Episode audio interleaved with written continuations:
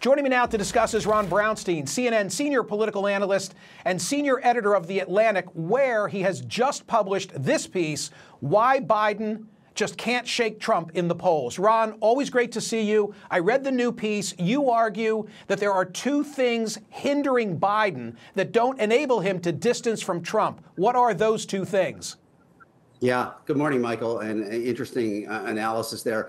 Look, I think there are four core factors that are shaping the environment for 24 that have uh, changed the world uh, since uh, Trump and Biden faced each other the first time in 2020. The two big factors that are hurting Biden, the headwinds for him, are, as you said, the concerns about his age. Three quarters of Americans saying he's too old to do the job for a second term and concerns about inflation. Um, uh, you know, I talked to Stanley Greenberg, a longtime Democratic pollster since the 80s. He's polled for parties all over the world. Uh, and he points out that uh, the destabilizing effect of inflation lasts longer in the minds and in the and the finances of average voters than political leaders often recognize. And then, though, there are two fact big factors on the other side uh, that are weakening Trump. Uh, and one of those is abortion, the, the desired, the, the majority support for maintaining legal abortion.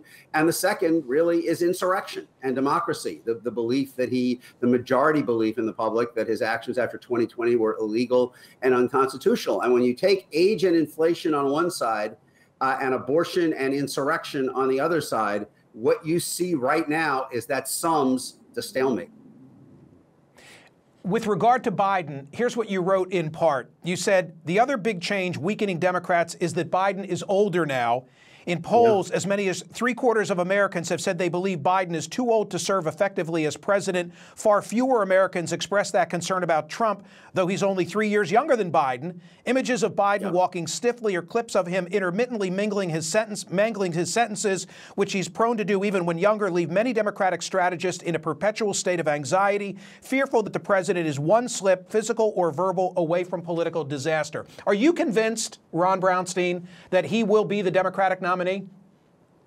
Well, I think I, I, I, no. Well, look, we don't know. We don't know what's going on in his mind, but I think the vast, vast majority of Democrats believe that Biden is going to be the nominee, and they have to figure out a way to make uh, this work with him on the top of the ticket. You know, first of all, Biden has been a more effective legislative president than almost anyone expected. I think that's a, a fair statement. And he looks at those accomplishments and says, you know, uh, uh, I, I still have my fastball. Um, uh, second, I think the people, him and the people around him, are much more worried than you suggested that a fight to succeed him would tear apart the Democratic Party.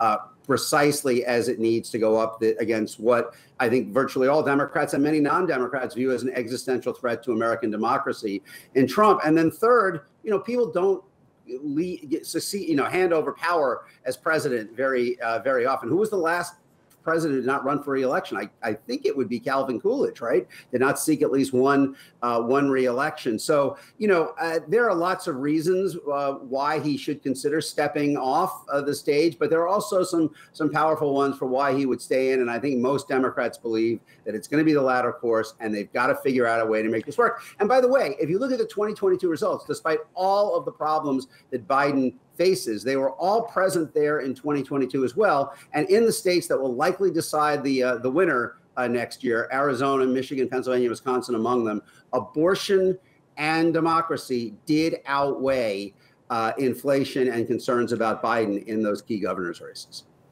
Ron, I fully recognize that many watching today are not going to appreciate my analysis. They're not going to yeah. appreciate the commentary, my effort to try and game out what might happen. For the record, I've spent the last several weeks talking about Trump and all of his legal impediments.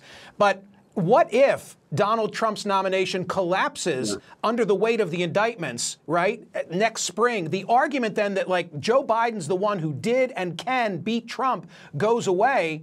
And if there's another Republican nominee, Democrats could find themselves locked in with the President of the United States. Yeah, look, there's a lot of concern about Biden running against a different Republican, especially one who is younger. I think Democrats six months ago thought DeSantis was clearly a tougher candidate to beat than Trump. I think many of them are not so sure right now that DeSantis is actually tougher than Trump. But look, Biden's vulnerabilities are real. I mean, you know, there is clearly a majority of the country that is very everything he's managed to achieve uh, in, in, his in his first term, you know, especially with a big trio of uh, economically uh, related bills. That is real. I think Democrats are frustrated and a little unnerved by how sustained that resistance has proven in polls, despite all of the leak growing for Trump. Um, uh, and uh, you know, if you if you kind of consider the, the the overall landscape against anyone other than Trump, it could be difficult. But Trump sure looks like a commanding favorite right now in the Republican race. Quick final comment relative to the Republican race. Uh, we showed that Wall Street Journal poll that shows Trump still maintaining his, his grasp on the GOP. Is that a reflection of an adherence to him or a reflection on that field that we all saw on the debate stage two weeks ago?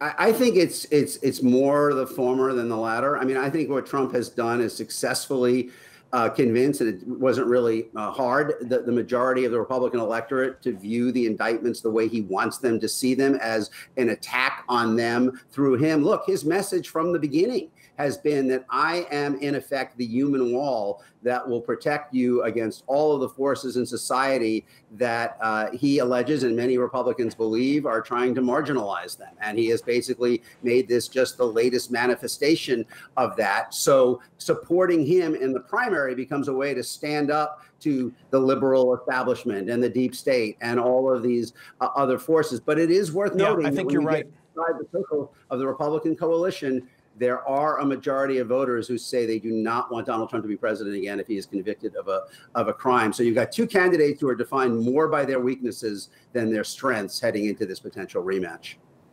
Ron, your piece today in the Atlantic, as usual, is terrific. Thank you for being here.